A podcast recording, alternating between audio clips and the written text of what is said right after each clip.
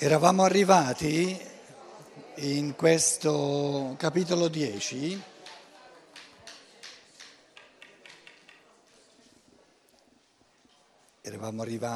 al paragrafo 9 che dice: la visione unitaria del mondo, il monismo inteso in senso giusto, cioè il senso del cammino umano, di ricondurre all'unità ogni parvenza di spaccatura, di dualità causata dalla percezione. La percezione dice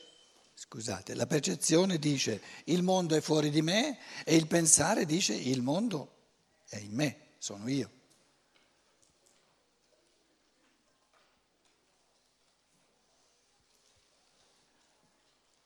Ogni essere umano è ciò che pensa, e ciò che pensa è lui. Fa parte del suo essere. Quindi quando io penso un frammento di mondo, questo frammento di mondo diventa parte del mio essere, che è un essere pensante, liberamente pensante. Questo diventare uno a livello di pensiero, di intuizione pensante, è la forma suprema di amore, di ciò che gli esseri umani chiamano amore.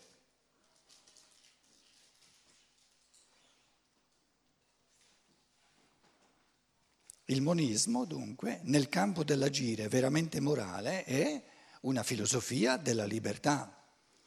E poiché è filosofia della realtà, respinge le limitazioni metafisiche dello spirito libero, non reali, come riconosce, quelle fisiche e storiche, reali in senso primitivo dell'uomo ingenuo. Esso infatti non considera l'uomo come un prodotto finito, che ad ogni momento della sua vita dispieghi tutto il proprio essere, e quindi la discussione se l'uomo come tale sia o non sia libero gli sembra vana. Vede nell'uomo un essere che si sta evolvendo, che è in processo di evoluzione, e chiede se su questa via evolutiva possa venire raggiunto anche lo stadio dello spirito libero. Liberi non si è, si diventa, si può diventare, perché se liberi si fosse per natura si sarebbe liberi non liberamente, e quindi si sarebbe non liberi. Questo intendevamo dire questa mattina dicendo che la libertà per natura, se afferriamo giustamente il concetto di libertà, dobbiamo scinderla in due momenti fondamentali, che come dato di natura, dato a tutti gli uomini per natura in partenza, dato a noi senza che ce lo conquistiamo per libertà, è soltanto la capacità di diventare sempre più liberi. Perché se non ne fossimo capaci, allora non ce la potremmo neanche conquistare la libertà. Quindi è nel concetto, se uno afferra col pensare, senza bisogno di istruzioni o di studi di filosofia, proprio col pensare, nella misura in cui uno, e lo può fare ognuno, coglie pensando il concetto di libertà, lo deve, nella natura della libertà, lo deve distinguere una potenzialità, una facoltà, una capacità, con un dinamismo evolutivo che nel tempo, nel correre del tempo, attraverso pensieri ripetuti, azioni ripetute, si attualizza sempre di più. Il bambino è un uomo in potenza, l'essenza dell'umano. Ma dicendo che è un uomo in potenza, non stiamo dicendo che non è uomo però in potenza. Non è un uomo attualizzato a livello dell'adulto, perché l'essenza dell'umano è saper pensare in proprio, saper agire in proprio. Tutte e due il bambino non lo sa ancora fare, ma ha la potenzialità. E questa, se si sviluppa ulteriormente, salta fuori questa potenzialità. E nell'animale non c'è. L'animale cresce, passano gli anni, ma questa capacità di pensare con la propria testa e volere con il proprio cuore non c'è nell'animale.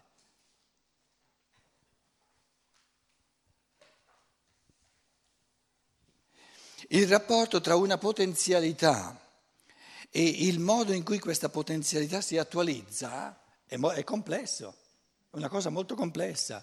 Perché se uno mi chiedesse, ma come fa un bambino, come ho fatto io, come fa ognuno di noi a 5 anni a non poter fare tante cose e come salta fuori che poi col passare del tempo le sa fare, una cosa molto complessa, però è reale, lo vediamo, è reale, lo vediamo, succede.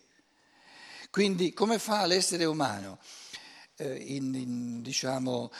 L'umanità in quanto tale, in certi periodi storici, prima della svolta, detto in grosso modo, ad avere soltanto la potenzialità della libertà e si presenta un po' come bambina, e come salta fuori poi che adesso, per esempio, 2000 anni dopo la svolta, ci troviamo di fronte a una urgenza di realizzare la potenzialità di una libertà individuale, individualizzata, dove gli individui rumoreggiano sempre di più perché sentono che non riescono più a vivere bene, a vivere contenti, a vivere realizzati, senza livelli superiori, maggiori a quelli di 100 anni fa, di 500 anni fa, di realizzazione di questa libertà.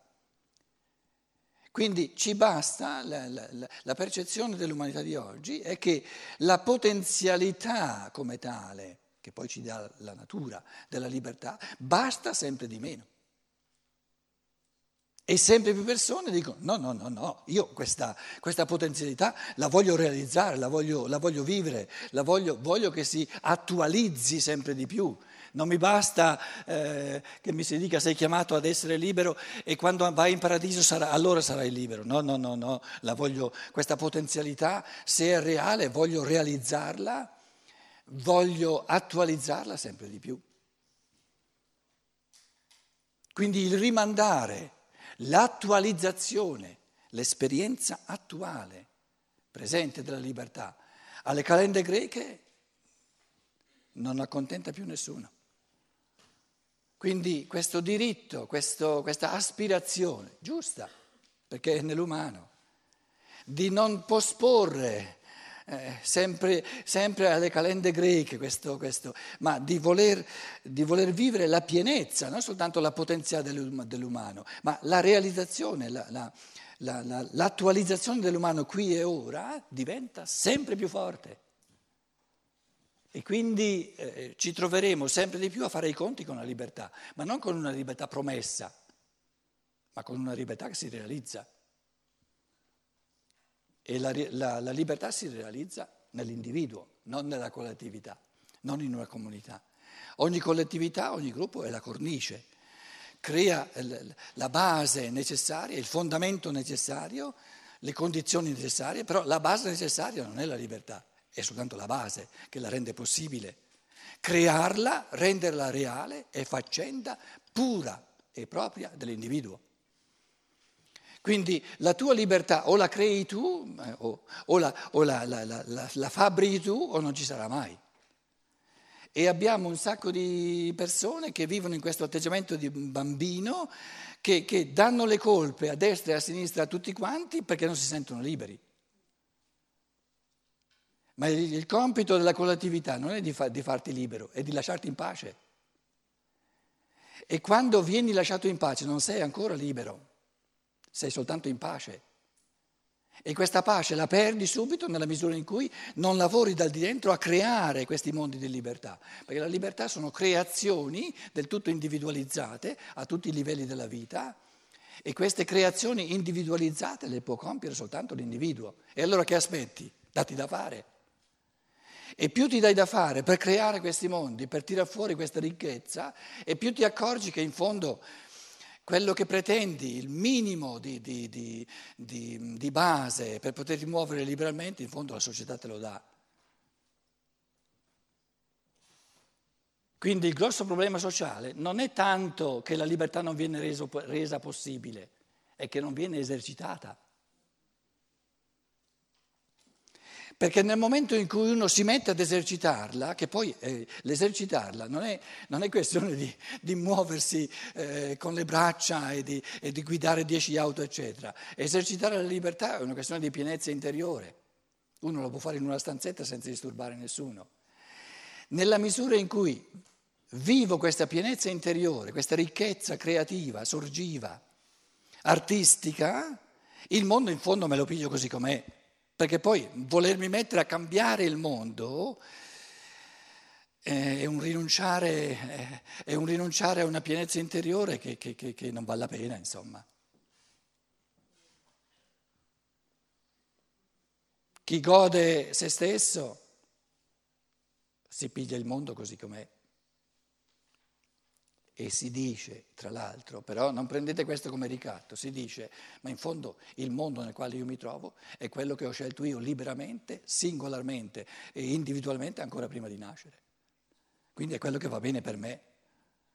Certo che fa parte di questa libertà interiore fare tutto quello che si può, perché il sociale diventi sempre più umano, perché le azioni che vanno proibite veramente vengano proibite e non vengano permesse, eccetera. Però nessuno può fare più di quello che può. E ci sono tante persone scontente perché vorrebbero che il sociale fosse diverso, ma il problema non è che il sociale è più umano di quanto sia, il problema è che non costruiscono abbastanza una ricchezza interiore. Quindi il senso della vita è di minimizzare ciò che chiedo agli altri e di massimare, di proprio espandere al massimo ciò che creo io. E più uno crea e meno pretende dagli altri, soprattutto non pretende dagli altri la gioia o la realizzazione del proprio essere.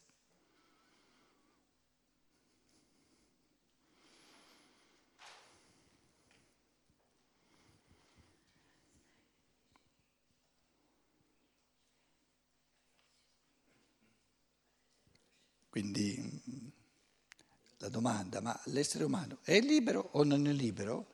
È una domanda posta male. È passibile alla capacità di diventare sempre più libero, ma non è costretto a farlo.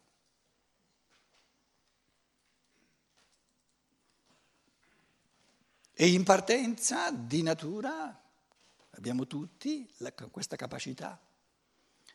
Però una capacità vuota, una facoltà, una potenzialità che non si realizza mai è vuota, è puramente teorica. Diventa concreta, diventa reale nella misura in cui si realizza, nella misura in cui si attualizza. Perché se uno dice, ma però io in quanto essere umano, è nella natura dell'essere umano che ho la facoltà, la capacità di vivere, di creare liberamente dei mondi, ma se non lo faccio mai, dov'è questa facoltà? Si atrofizza, ma poi se non viene minimamente realizzato, c'è stata teoricamente, ma non c'è mai stata realmente. Quindi la facoltà che io veramente sono capace, ho la capacità di diventare sempre più libero, questa facoltà, questa capacità la tocco, la sento e la vivo veramente quando la realizzo.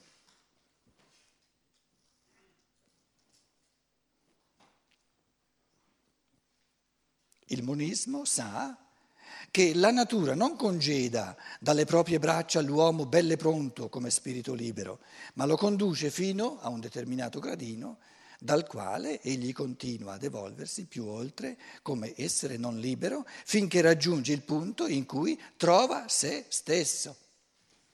Trova se stesso, trovare se stesso, possiamo scrivere alla lavagna, trovare me stesso. Allora, di fronte a questa formulazione, che si tratta di trovare me stesso, questo è il compito del cammino dell'uomo, trovare me stesso. Se è vero che prima o poi l'essere umano trova se stesso, ciò significa che ciò che cerca è se stesso, ognuno cerca se stesso.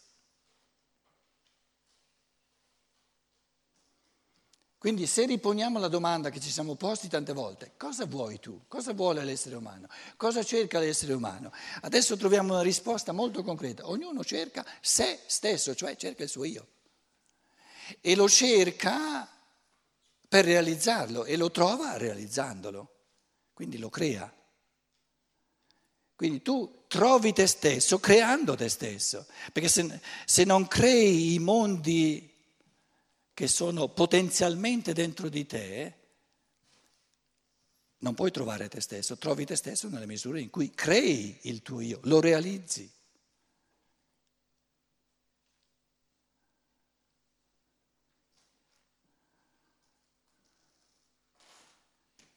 E nella misura in cui tu non ti realizzi, non ci sei. 11. Il monismo è ben in chiaro sul fatto che un essere il quale agisca sotto una pressione fisica o morale non può essere veramente morale, perché non è libero. Considera lo stadio dell'azione automatica, secondo passioni e istinti naturali, e quello dell'azione obbediente, secondo norme morali, come necessari gradi preparatori della moralità. Ma vede la possibilità di superare entrambi questi gradi per mezzo dello spirito libero. Allora, azione automatica,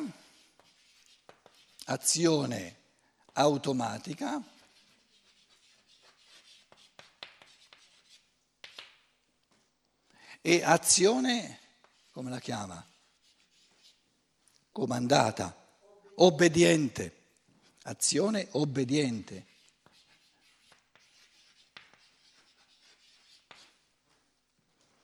Azione obbediente quando io obbedisco a una norma, a una legge, a una ingiunzione, a un comandamento che viene da un altro, da un'autorità umana o divina che comunque è fuori di me. L'azione automatica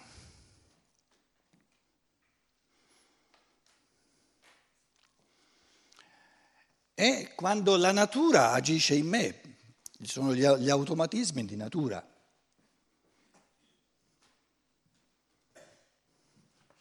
La natura, il corpo,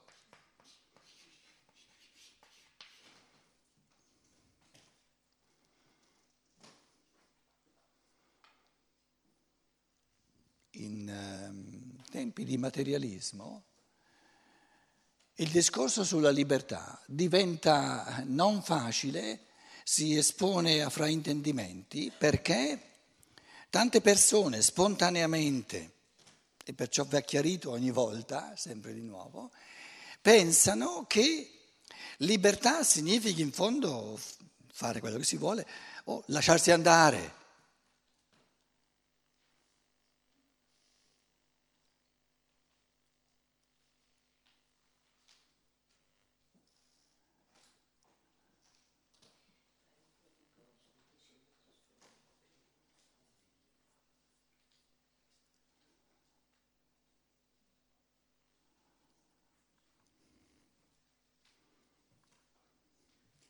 Lo spirito umano è massimamente libero quando il corpo non causa nulla. Allora lo spirito ha tutto il campo libero. E quando è che il corpo non causa nulla? Quando è così sano che io non lo noto.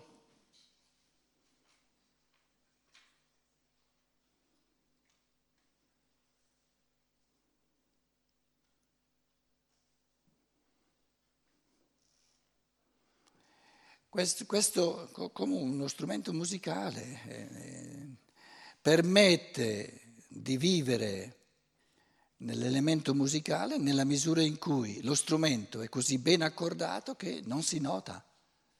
Nel momento in cui sono costretto a concentrarmi sullo strumento per essere rotta una corda, se è allentata o se è scassato qualcosa,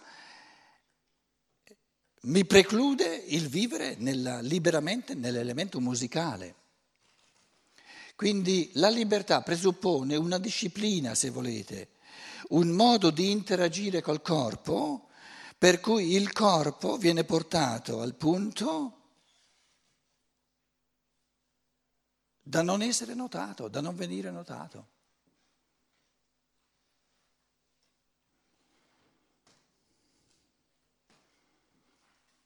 Altrimenti sorgono azioni automatiche, azioni la cui causa è nella natura, nel corpo.